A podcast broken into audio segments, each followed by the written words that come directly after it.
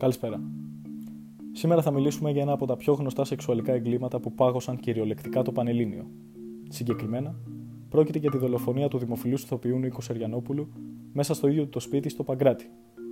Σε ηλικία 56 ετών ο ηθοποιός βρέθηκε δολοφονημένος και μαχαιρωμένος 21 φορές μέσα σε μια λίμνη αίματος.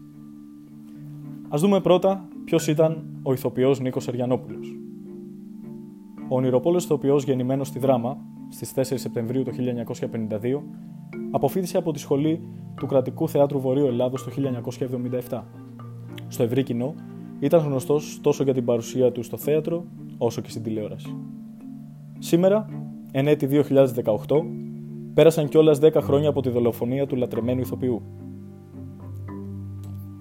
Γιατί όμως η δολοφονία ήταν τόσο σημαντική, την επόμενη μέρα της δολοφονίας, τα ελληνικά μέσα γέμισαν με φήμες, εικασίες, ερωτικά κίνητρα, εγκλήματα πάθους γύρω από το πρόσωπο του ηθοποιού, ο οποίος στις 4 Ιουνίου το ξημέρωμα βρέθηκε μαχαιρωμένος 21 φορές.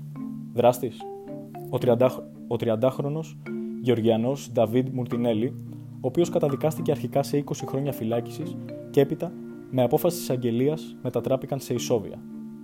51 μέρες μετά τη δολοφονία και έπειτα από πολλές έρευνες η ασφάλεια κατόρθωσε να εντοπίσει τον δράστη, ο οποίος παραδέχτηκε την ενοχή του. «Εγώ τον σκότωσα», δήλωσε χαρακτηριστικά. Ο, Γε... ο Γεωργιανός ισχυρίστηκε ότι ο ηθοποιός απέτησε σεξουαλικό αντάλλαγμα και πάνω στην ένταση της στιγμής, όντες αμφότεροι υπό την επίρρεια ναρκωτικών ουσιών, αμυνόμενος ο Γεωργιανός διέπραξε το έγκλημα. Πράγματι, αυτό είχε μία δόση αλήθειας. Στις εξετάσεις αποδείχθηκε ότι στο αίμα και στα ούρα του ηθοποιού υπήρχαν απαγορευμένες ουσίες, όπως αλκοόλ, κοκαίνη και διάφορα προϊόντα κάναβης. Όπως προείπαμε, το έγκλημα συγκλώνησε την κοινή γνώμη, ακριβώς γιατί δημιούργησε ανάμεικτα συναισθήματα στο κοινό. Φίλοι και γνωστοί του Σεριανόπουλου μίλησαν για έναν ήσυχο και κλειστό άνθρωπο που δεν έδινε δικαιώματα. Χαρακτηριστικά δεν πείραζε ούτε μίγα, δήλωσε φίλος του γυμναστής. Καθώς επίσης η Χρυσούλα Διαβάτη και η Ντίνα Κόνστα υπερασπίστηκαν το θύμα. Αντίθετα, δεν ήταν λίγοι αυτοί που τον περιέγραψαν τελείως διαφορετικά, με σημείο αναφορά στους τελευταίους μήνες της ζωής του.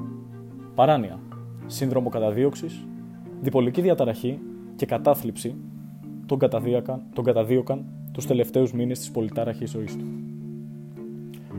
Αυτό το επιβεβαιώνουν οι ιατροδικαστές, δικηγόροι, αλλά και φίλοι του όπως ο Αλέξανδρος Ρήγας. Αξίζει να σημειώσουμε ότι το 2007 συνελήφθη για χρήση και διακίνηση κοκαίνης, ένα γεγονός που φανερά επηρέασε αρνητικά τη ζωή του. Η αυλαία για τον Νίκο Σεριανόπουλο φαίνεται να έπεσε διαμορφώνοντας ένα εντελώς διαφορετικό προφίλ από εκείνο που ο ίδιος ήθελε να προβάλλει. Τραγική ηρωνία; Ίσως. Η ιδιωτική ζωή και τα προσωπικά δεδομένα που ο Σεριανόπουλος πάσχιζε να κρατήσει σε όλη του τη ζωή για τον εαυτό του, έγιναν γνωστά σε όλη τη χώρα.